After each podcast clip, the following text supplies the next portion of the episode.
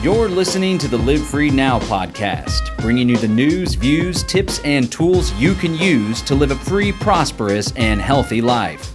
Find us online at livefreenow.show.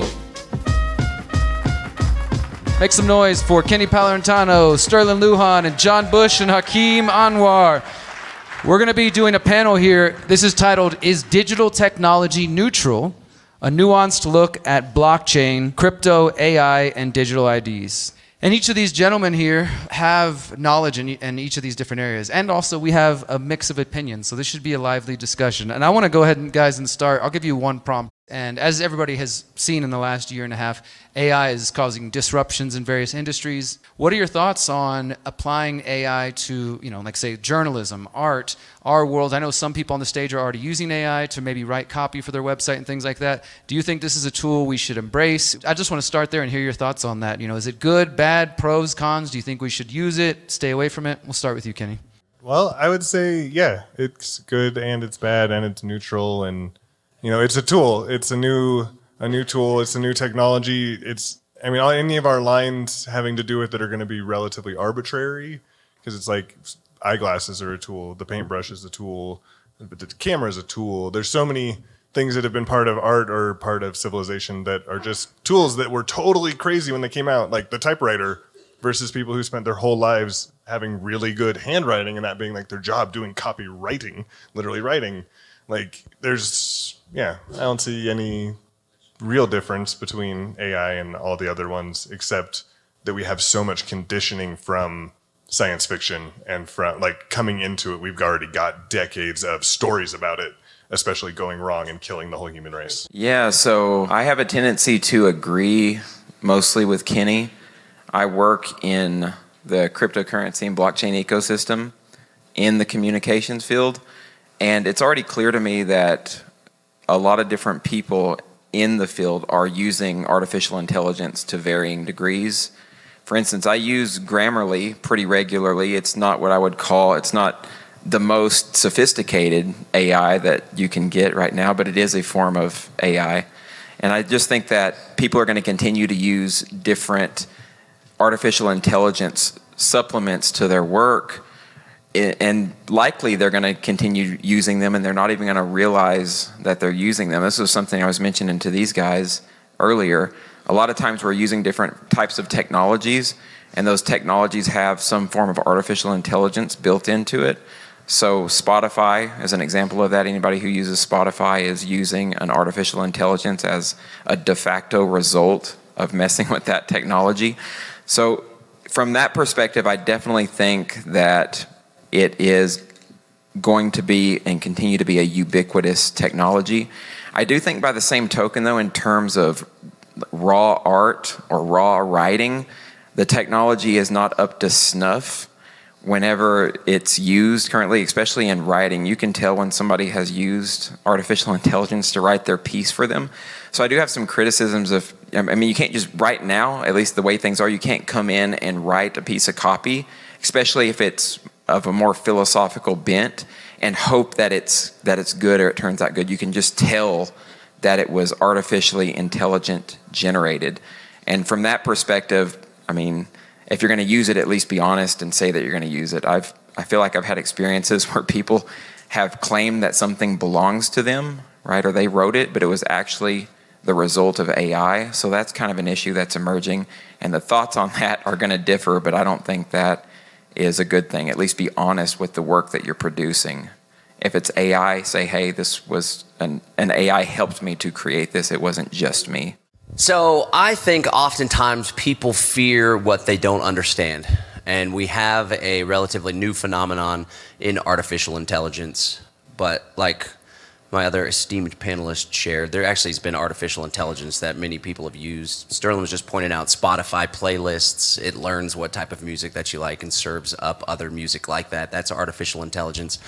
I know we're trying to move away from Google Maps, um, especially with the above phone, but Google Maps is also artificial intelligence, checking on different routes and what the traffic is like here and there. So at the end of the day, I want to encourage people to take advantage of any tools we have at our disposal that can increase our ability to achieve our goals. Another issue, right? So it's a technology and just like a firearm can be used to oppress people or to rob someone at gunpoint, a firearm could also be used in a revolution rising up against an authoritarian government or to protect and defend your family. Just the same with artificial intelligence. I'm sure this audience is well aware that the World Economic Forum, our good friends Klaus Schwab and Noah Harari, that guy's a total jerk but uh, you know he's thinking on a next level like these guys are most definitely wanting to leverage artificial intelligence for very ill purposes. And they're going for this total information awareness panopticon society mixing in the social credit scores cbdc internet search traffic, what it is that we communicate, and that is most definitely being ran through artificial intelligence algorithms. And this is likely already happening, but it will accelerate to happen when people advance to a higher level of scrutiny because of the communication that they say, or perhaps we could anticipate by some, something that a child is saying in public school, they're displaying tendencies to be revolutionary in the future, right? So it's definitely being used by our enemies.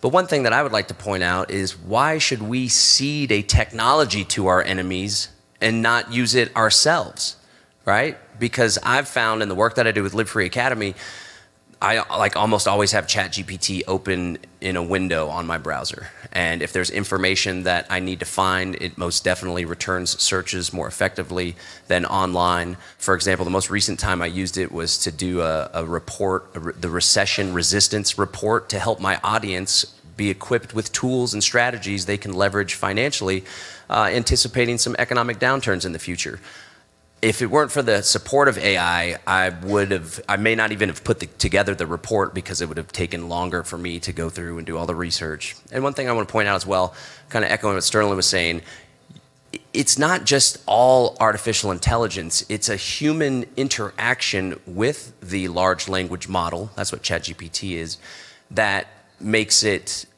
useful. So if somebody's just being lazy and they want to just put out some journalism, then you can kind of tell it's kind of shoddy. But if you have the creative ability to leverage a technology, just like a photographer can leverage the aperture, then uh, I think it can actually enhance our ability to create things. People think that it's taking away our creativity, when in all reality, it's given us the ability to create even more. So I'm a big fan of artificial intelligence. Let us all just be conscious and aware that there are large language models like ChatGPT that's woke. And if there's a young generation that doesn't have the consciousness yet to know that perhaps they're feeding us a pack of lies in some instances, uh, that could be a problem. But I want to encourage everybody to have the scrutiny to be aware that not everything that comes out is truth. Let us not discontinue the pursuit of truth in the old school analog ways. But to sum up, I think that we should be leveraging all the tools at our disposal in the pursuit of peace and freedom. Great answers across the board. So, the way artificial intelligence or machine learning or predictive analytics works is it's training upon a body of data. And they've been doing this since the 80s. They've been able to detect whether a woman was pregnant based off of her purchases at Target. And they were able to do that before that woman's father even knew, all the way back then. So it's always been very powerful. And as John said, now the new thing that everyone's paying attention to are these large language models. And I agree with the rest of the speakers that we should be utilizing them to our greatest advantage. So let's get specific. What's an actual safe way to be able to use these? Well, offline machine learning models or large language models would be my highest priority. Because if, if you've ever used Chat GPT, it doesn't know shit about natural health. It's like, huh? Starts making up shit, and you're like, dude, this is this is not safe. And so we really need to take that back into our own hands. And there's some really cool projects that are already doing that. I know uh, Mike Adams, he's working on a uh, chatbot for specifically for natural health. That's always been one of my intentions too. I have uh, 200 gigabytes worth of books from the 1700s to the 1900s, just on survival, anything from archery to canning to horseback riding. So one of my dreams is to actually put this data and uh, put it in a special database, a graph database, and actually have the uh, chatbot able to answer questions from it. And I think that could be a really useful way for us to preserve this, this ancestral information that you could only get from books. Um, and so I think that's the way we should be using it. I also think we should watch out for something called feebleness, which is the ability of you just getting dumb when you rely on AI for something, much like we've done with with uh, with Google Maps and relying on navigation. Nobody knows where they're going anymore without it, and that really bothers me. And so I prefer to drive around in circles and eventually figure it out right? But it's it's the process, and uh, it's a battle, and um, you know we're all on the right side of it. So the last thing to sum up: if you can find large language models that are offline and not feeding ChatGPT, because they're definitely paying attention to what you put into that and tuning it, it's never gonna give us the truth that we're looking for. Although it can spin up a lot of bullshit and legal arguments, and it can help people program. There's a lot of valid uses for it, but um, maybe not so much in alignment with what we're trying to do. Awesome, thank you. Since Sterlin mentioned it, and then John, you mentioned using AI, is your audience aware that you use AI before this moment? Like, is there any kind of disclaimer in your emails? This was written by ChatGPT, or do you feel like that's necessary? The emails aren't written by ChatGPT. I know that we send a lot of them, but they're not written by ChatGPT. No, and, and in full disclosure, I was publishing social media content on our shared channels, Freedom Cells and the Greater Reset. It was like, what is the, you know, what are Freedom Cells? And here's three tips to use it. And like I said before, it was a period where I was so busy, I wouldn't have put out that extra content were it not for the leg up that I got from having it be speedy. And it wasn't like an intention to deceive anyone. It was just like because I go through and edit it and make it more exactly what I'm trying to convey, leveraging the AI tool. But my compadres were like, hey man, you know, you, you should probably let people know that that's happening. I don't know if we feel comfortable with it. And that was a big eye opener for me, right? So I'm just going at 10x speed and trying to produce things and make things happen. And, and that's one of the cool things about, even though it's challenging sometimes to, be working in a partnership, you have your partners there to kind of be like, hey, I think it would probably be more just or more true, more in alignment, more in integrity if we were to make the audience aware, right? So I'm totally with that. Um, I do openly speak about AI, and I know that there's people that are like hesitant or resistant to it, but I do think ultimately open discourse and communication and full disclosure is optimal for communities and for building trust. Perfect. We're going to play a quick video and we're going to continue on. This was actually from this week's World Economic Forum meeting. Why? Because in order to open an account, you need to have an ID. Right. And um, I have to say that when, we, when I started this job, there were actually very little countries in Africa or Latin America that had one ubiquitous type of ID. And certainly that it was digital. And certainly that it was biometric. And uh, we've really worked with all our partners to actually help that being uh, um, I mean, to grow this. So that video there was just kind of a summation of what we already know about digital IDs, the dangers of them. And I want to kind of pose a similar question of what we just did to AI, but in terms of digital identity. Obviously, we know the governments of the world are working on digital identity programs, and we all know social credit scores, everything we discussed, how those can be used as tools for tyranny. And at the same time, there are people out there who believe that some form of digital identity could be useful even within a community, say like an intentional freedom community. Maybe there's some, you know, application for that. So, say, similar question: Do you think there's any place in our world for sovereign, you know, kind of autonomous digital identities? Is there a place where that could be useful, or should we just again stay as far away from those as possible? Well, this is another realm where I think there's there's a lot of very current media talk and like public talk about this sort of thing that doesn't take into account how common it already is as well. So if you look at like eBay or Uber or anything like that, where they have a reputation score based on how you've interacted with people on the platform, that's their own little microcosm of a digital ID.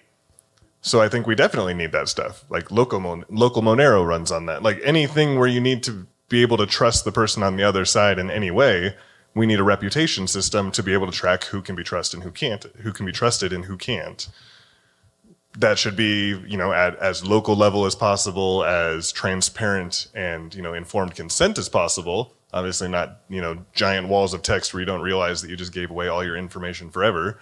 But I think we're, yeah, we definitely need it if we're going past Dunbar's number, if we're going past that realm where you can actually know and trust the people around you. When we're working in the thousands or the millions of people, we need some way to track who shows up and who doesn't, who's a bad actor and who's not. Yeah, I think there's a really interesting case to be made for the use of different types of digital identity without going into all the points that, that my dear friend Kenny here made. There are a variety of use cases for digital identity that make sense in an environment of polycentric governance models or a multiplicity of governance models because we now have a technology called zero knowledge proofs, ZKP. And we can actually use these technologies so that we can actually reveal certain information to somebody, any specific information they want to re- reveal without revealing the rest of our information. Like when you hand somebody your ID, of course, they see your name, your date of birth, expiration date, the driver's license ID number, if we're assuming it's a driver's license number. So let's assume that we have the possibility to use zero knowledge proofs to prove our identity in a certain scenario without giving away extra information. So a common example that's been used is if somebody goes to a bar, they're try, they're they're trying to get in, they may be underage, or somebody may the the barkeep may think they're underage. They're trying to order a drink. They can actually prove their age without giving the rest of that information that's on their ID. So there are technologies that allow us to leverage identity management without revealing other types of information. And I could see particularly how this tech could be used to damage the nation state system of just having to reveal all your information all of the time, right? Because we can use the technology for our benefit, for our purposes, for the type of society that we're building. It doesn't have to be nation state Jeremy Bentham, Bentham panopticon apparatus of control. It can be an ID or identification for us, for the people, for our societies, for our polities.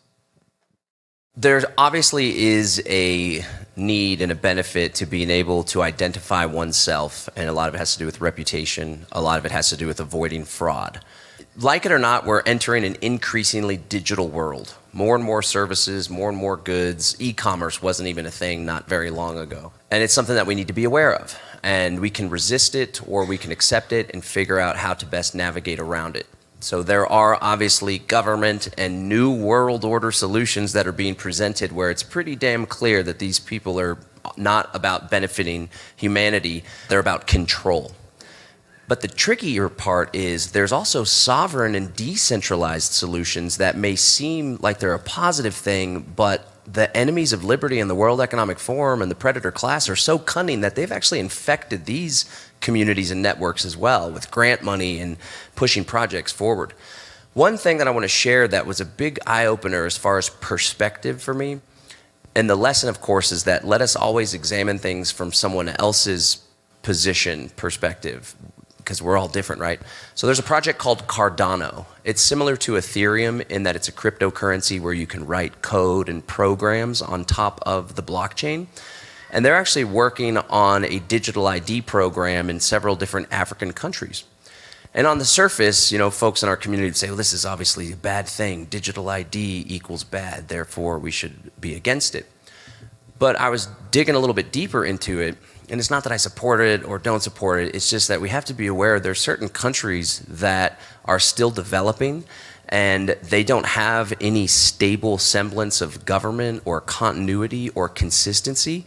And imagine trying to lift your family and your bloodline up out of poverty, working your butt off, starting to establish some capital for your family that you can pass on to your children. And a dictator comes in and takes it all away from you, and there's no record or way to prove that you had ownership over that property. Well, they were making the pitch for digital ID because an individual now can have an identity and a property right in something that would go beyond the dictator of the day. So, just something for perspective, right? I don't like the term privilege, I, I choose to say advantage. But growing up in Texas in the US, obviously it's not ideal and there's much work to be done. Um, we have had the advantage of record keeping and at least some semblance of a stable and consistent uh, system for property rights. Many people in the in this world do not have that, and they may welcome digital ID, even though here we are saying this is the new world order. They could say this is my opportunity to lift my family out of poverty. Just some things to think about when it comes to these nuanced technologies. This is a really uh, this is a really great question, by the way. Can we give it up for Derrick? It's great questions. So this is a really challenging problem Partially because we're all strangers on the internet trying to send money to each other and buy all kinds of stuff. Have you seen those Telegram chats, those black market Telegram chats? You feel safe going in those chats? I, I don't really. That much. And I've been thinking about, you know, what's the right way to go about this? And I think it would be there needs to be some sort of trusted party, maybe that everyone sends their IDs to, and that way there's at least a background check, right? But what's stopping someone from creating a new ID or generating a picture of an AI AI ID?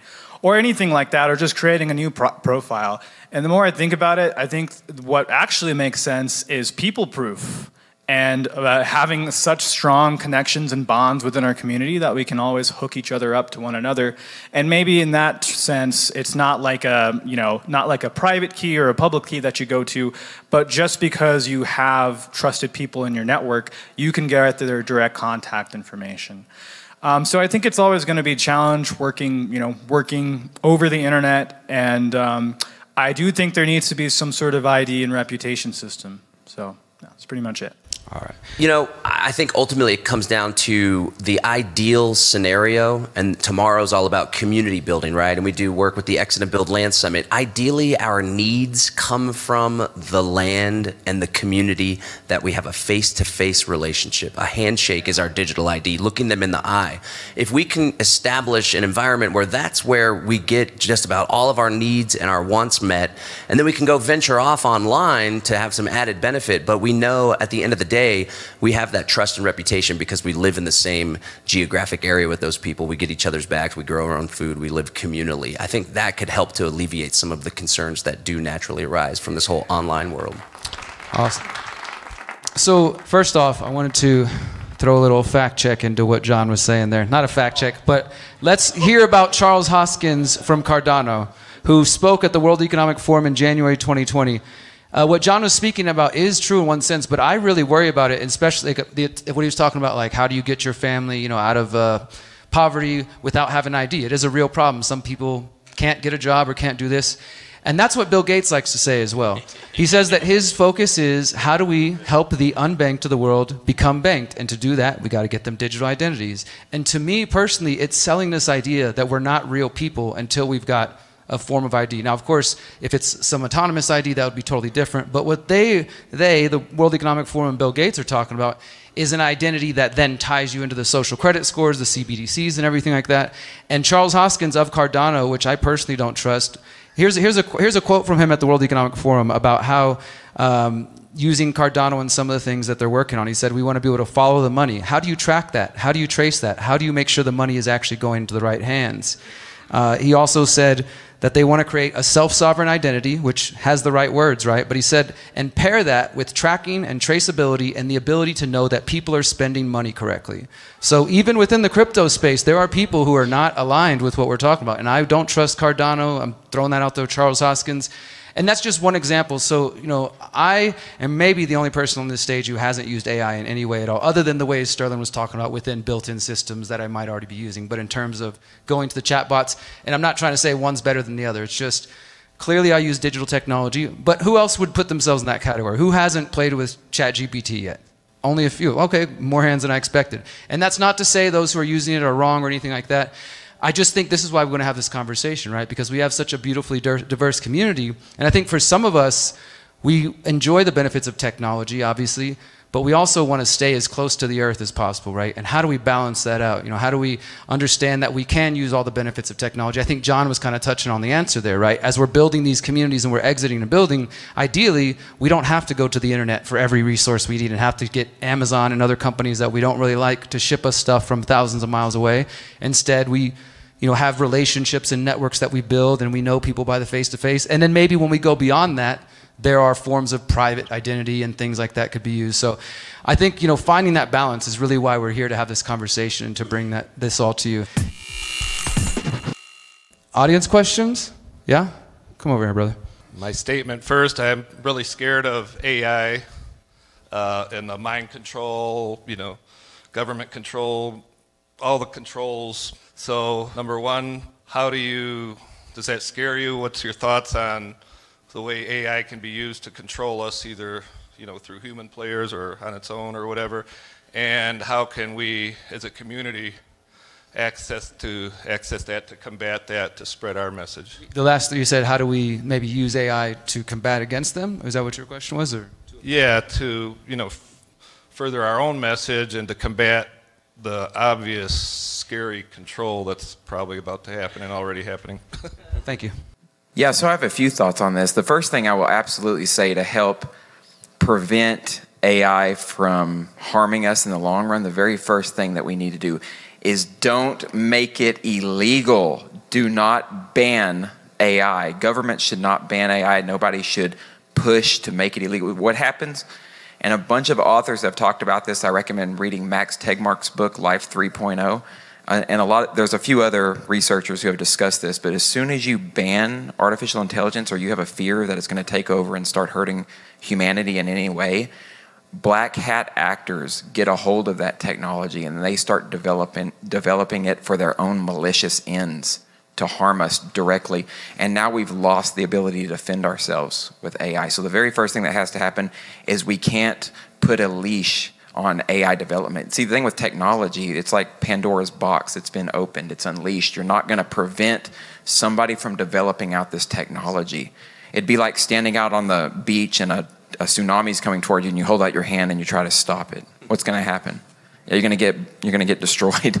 So that's the main point I want to make to help create an equilibrium, a grounded balance of AI development, keep it open and available for everybody.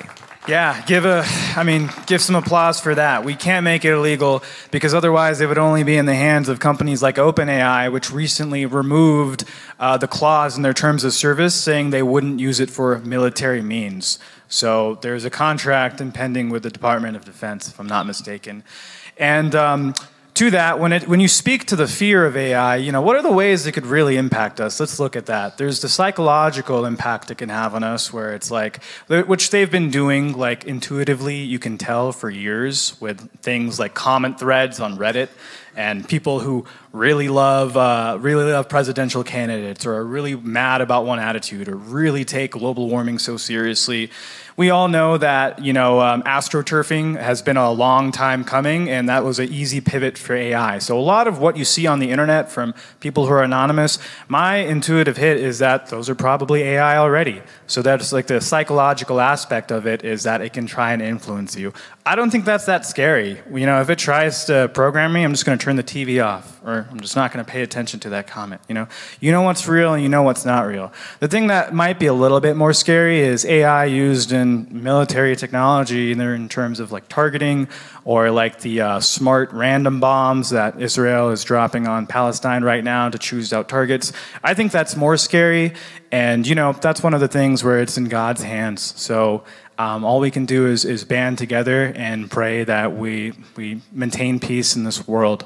So, the psychological aspect you can totally ignore. Go on about it. You know what's real and you know what's not real. You know, ChatGPT, OpenAI, like I said, I use it as a tool. Be aware that it is controlled, manipulated. It's pretty much some New World Order stuff going on there. Um, I actually did an experiment when Elon's Grok AI, which is incorporated into Twitter X, formerly known as Twitter, I think that was a bad move to change the name, by the way. But, um, and I asked it, what happened with Building 7 on 9 11?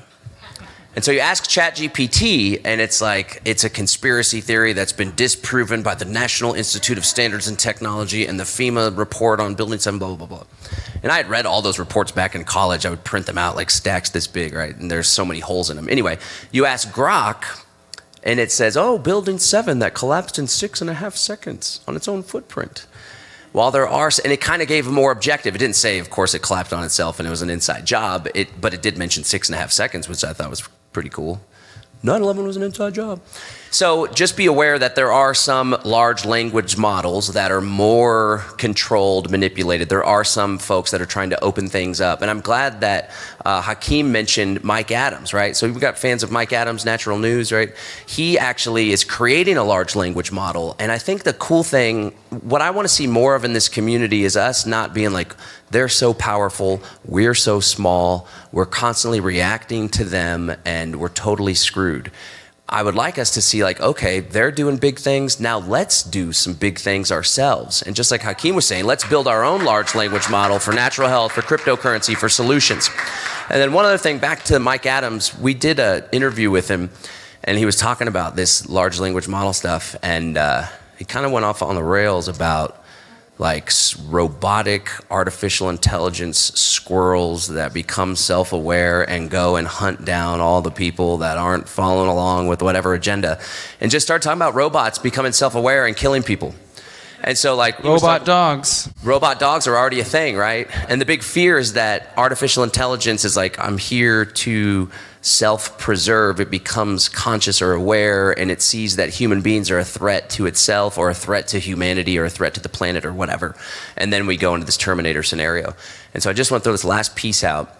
The solutions that are communicated on this stage at the Greater Reset, the Freedom Cell Network, the Exit and Build strategy, no matter what shifting strategy and tactic comes from the New World Order, at the end of the day, the solutions that are being shared on this stage are the solutions no matter how fast the technology advances.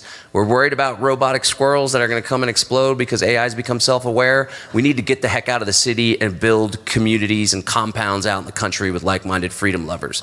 We're worried about digital ID and panopticon surveillance. We need to opt out, use privacy encrypted communication applications, so on and so forth. We know what the solution is if anything, let this talk of artificial intelligence, self awareness, and the true threats that are coming down the pike from the World Economic Forum and their whole little coalition, please let it light a fire under your ass to advance your pursuit of freedom and creating an ideal life for you and your family. there are so many different kinds of AI. Beside just in the GPT, like the text realm, there's so many different ones. There's so many different tools. If you're gonna start playing with it, I would recommend using GPT4All. It's a open source local thing that lets you play with all sorts of different lang- large language models. If you look into the Stanford Alpaca, it's a layout of how to very cheaply and easily set up your own large language model. Uh, a friend of ours, Scott, has a thing called Empathy Bot. He's been building for years, which is a chat bot for practicing empathy, nonviolent communication, authentic relating, learning that language, getting those tools down. He's now contracting it to companies to help their AI customer service be more empathetic. So, like, yeah, there's evil stuff going on with it just because the evil parties are going to do evil stuff with any tool. And there's people using this to help the revolution. And yeah, that's really all I have to say there. Cool. So we got time. We're going to go through one more topic. Give a round of applause for that comment, though, because what what Kenny just said, I think, is so important. You know, I've been saying for years that I think we're essentially in a digital arms race. That, as he said, the other side, sure, they're going to create devices to track, trace, spy, control, all those things, and the people on the tech side who have the knowledge, and some of you are in this audience, some of you are at home are going to create ways for us to encrypt our stuff, to protect ourselves, to avoid their things, and to you know slow them down. And that's why it's important that whether for those of us like myself who are not tech literate beyond using the devices, to support those who are in those fields and make sure they have the support, whether that's financial or just moral support, promoting their projects, so that we're not left with just a Chat GPT, Microsoft bot, and the ones that Kenny talked about all just disappear because they have no support. That's what happens with a lot of good projects, unfortunately. So we're going to end with a little bit conversation around Bitcoin, and this won't get too technical for those who are not aware of Bitcoin. We're going to focus more on just the Bitcoin, Bitcoin specifically, the whole industry around Bitcoin. And you know, when I first started learning about this, it was with John and a few others back in 2011, 2012. I went to the Texas Bitcoin conference in 2012 got to interview Vitalik Buterin, the you know the guy at the Ethereum Foundation, and other people that that year. And I was that was the time when many of us were like, "This is it. This is the non-state money we've been looking for. This is going to end the Fed. It's very exciting." And here we are, 10 years later, and it is completely controlled. I mean, anybody who denies that is just not paying attention. Sure, Bitcoin has rose in value, but there's a lot of different issues. We're not going to have time to get into all of them, but I wanted to make a few little points here for those who are not really deep into this. This is just another example. So there's a company called Blockstream, very connected to uh, blockchain tech companies. They've received $76 million in investments from a company called AXA Strat- Strategic Ventures. The head of AXA, their CEO, was Henri de Castries, who sits on the board of Nestle, HSBC. He was also a steering committee member of the Bilderberg Group from 2010 to 2019. Barry Silbert, founder of the Digital Currency Group, which is involved in a lot of different crypto projects and you know they're taking money from all kinds of fun people. They've also been you know highlighted and supported by the World Economic Forum. We could go on and on and look at these connections. One other one I'll mention is that. Uh, the you know there's a lot of people at the MIT Media Labs that played instrumental roles in the beginning of Bitcoin, and there's a man by the name of Jeffrey Epstein who gave a lot of money to that MIT Media Labs, and there's some evidence that Epstein his money was involved in funding the very early stages of Bitcoin and, and other projects. So I say all that to say clearly we all know there's issues in that, that space. And for those of us who, like for me, I spent 2017 and 2018 touring the United States, partnered with a, a Bitcoin company, giving out Bitcoin. Here's $5. This could help you. Here's how to use it. Traveling around, trying to get businesses to adopt it because we really believed if more people use this, we have an alternative currency. Here we are five years later, and I definitely, you know, Uh, you hold it, I guess, like digital gold, but I wouldn't really promote Bitcoin as the freedom money anymore. We have Monero, we have other projects, but I just want to hear your thoughts on how the space has changed, you know, because it was always there. In the beginning, there were always people who thought, for cryptocurrency to be legit, we got to get government regulation and all this sort of stuff. There's always been this dichotomy of the sort of anarchist, freedom minded people and those who want government involvement. And here we are, and the side that wants government regulation is clearly winning, and the people who are connected to some bad players are clearly winning, at least as far as Bitcoin's concerned. So, just any thoughts you guys have on that whole situation? Solve it in 90 seconds. All right, all right. Their plan was to have digital currencies long before Bitcoin was a thing, long before the sovereign individual was written, long before any of this stuff. They already knew that this was something they wanted to push for. And so for me, the question has always been more of like, once we get to the point of all digital currency, will we have alternatives slash will each individual person themselves know how to use those alternatives? Or will they just be stuck using the CBDC digital ID system? because there's no question of it coming or not unless you know the world gets meteored or something like that. Like assuming a general same trend of our timeline that's rolling out for sure. The only question is yeah do you know how to use pirate or uh, monero? Do you know how to use all the black market side of things? Do you know how to use these alternatives or are you just getting sucked in yeah, so this goes directly back to what Derrick was saying as well. I was working in Bitcoin in 2015. I was working at Bitcoin.com with Roger Ver. And you guys, if you remember Roger, he was a huge supporter of Bitcoin, one of the first investors in many Bitcoin companies. He invested in blockchain.com, BitPay, I think also Ripple he invested in. It was, he was a huge player. So as I was working at Bitcoin.com with Roger, what started to happen is that there was two groups of people that started to form, two political divisions. One of them that wanted to to scale the Bitcoin blockchain so that it could be mass adopted and used as cash. The the other group, of course, wanted to keep the block size small, wanted to not allow transactionality on Bitcoin and wanted to maintain it as a quote unquote digital gold use case at Bitcoin.com, we were making the case and the argument, and I still agree with Roger to this day, and it's to what Derrick said mass adoption and the use of Bitcoin as a currency was what was going to engender not only freedom, but a movement away from government minted fiat currencies. So at this point in time, we were starting to see a lot of shady things happening in that in the Blockstream community in Bitcoin Core community. And what it looked like from our site was these guys were just playing into the, the larger system. Obviously, they were taking money and funding. But at the end of the day, none of that stuff even, even matters. We can actually ignore that and just look at what they did.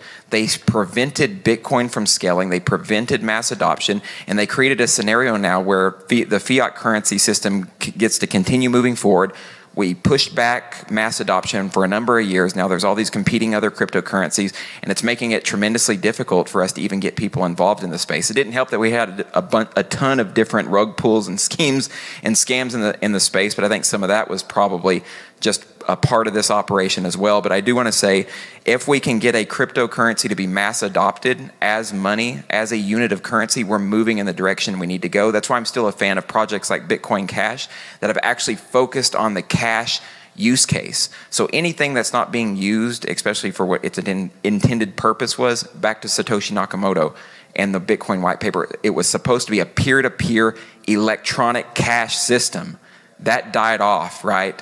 And now people, they just imagine that it's supposed to be a digital gold origin, originally. They don't even look back on or care about the white paper.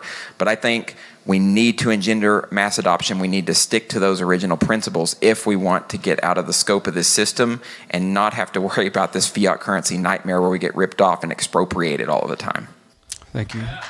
Let me just add one thing real quick, just in case anybody's not familiar, like when we say digital gold. So gold is something that you typically hold as an investment. It slowly gains value.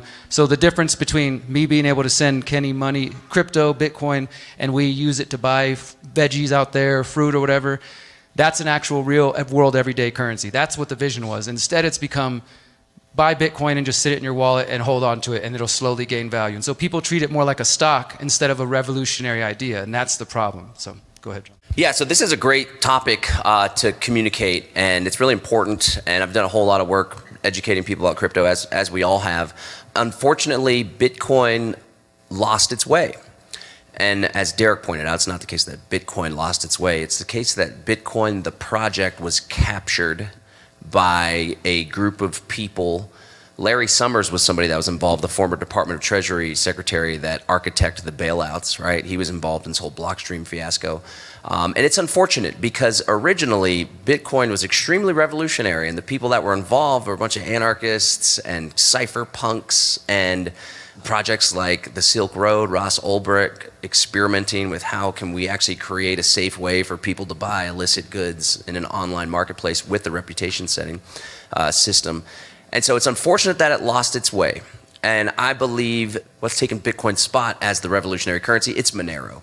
Monero is an incredible cryptocurrency regardless of Bitcoin not scaling and no longer being practically to use as digital cash because the transaction fee is so high. Sometimes the transaction fee is upwards of two, ten, twenty, thirty dollars. So back in the day when I would go to a coffee shop and say, you guys should accept Bitcoin for your coffee, it's really, it's a really great opportunity. You'll get a lot of business from it. We're trying to grow the ecosystem. It doesn't make sense to buy a $5 coffee, period. I buy $5 coffee all the time. Anyway, it doesn't make sense to buy $5 coffee and pay a $2 transaction fee.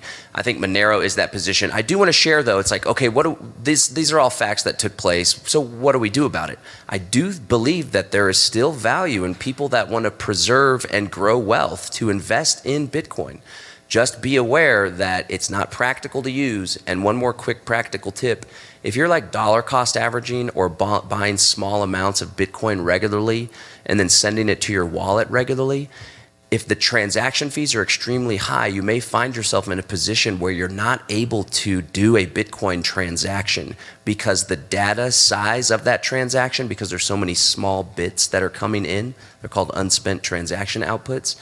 That's actually what makes the transaction fee higher if you send yourself a tenth of a Bitcoin over and over and over and over for a year or a hundredth of a Bitcoin, a thousandth. So, people that have been doing that, you need to be aware that you need to do what's called consolidating unspent transaction outputs. Write that down, be aware of that, because you don't want to find yourself where you invested 10, 20,000 bucks, you've amassed half a Bitcoin, a full Bitcoin, and then Bitcoin goes up to 250, $500,000, which it very likely will, and then you try to sell it or spend it and it's impractical to do so because the fee for that transaction is $25,000, $2,500. Just a practical tip.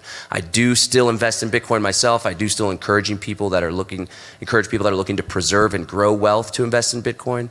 But at the end of the day, the revolutionary, decentralized digital currency that's also private that we're all looking for is Monero, and I highly encourage people to learn to use it. And now there's atomic swaps where you can swap in and out of Bitcoin and Monero, so it gives you kind of like a savings account, checking account scenario.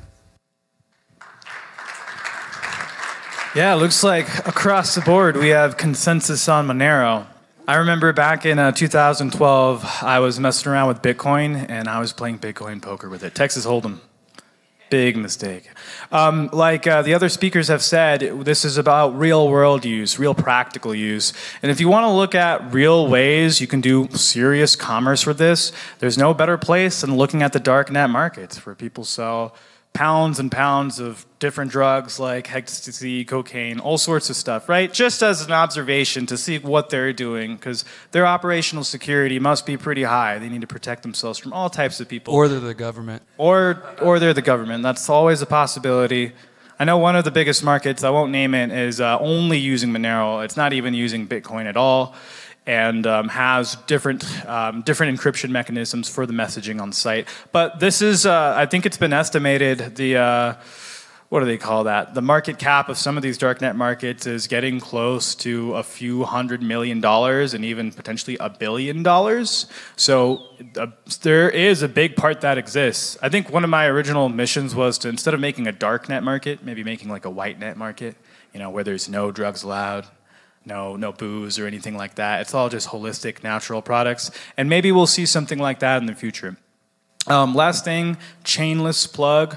Uh, myself, Kenny, and Derrick also have a uh, crypto commerce uh, privacy course uh, showing you how to use Bitcoin and Monero. And if you guys want to see this, it covers everything from the on ramps, uh, exchanging within Bitcoin and Monero, and off ramps, and how to do that completely privately. So we've got that course online at above.university.com. Thank you guys. Awesome. Give a round of applause to our panel, everybody.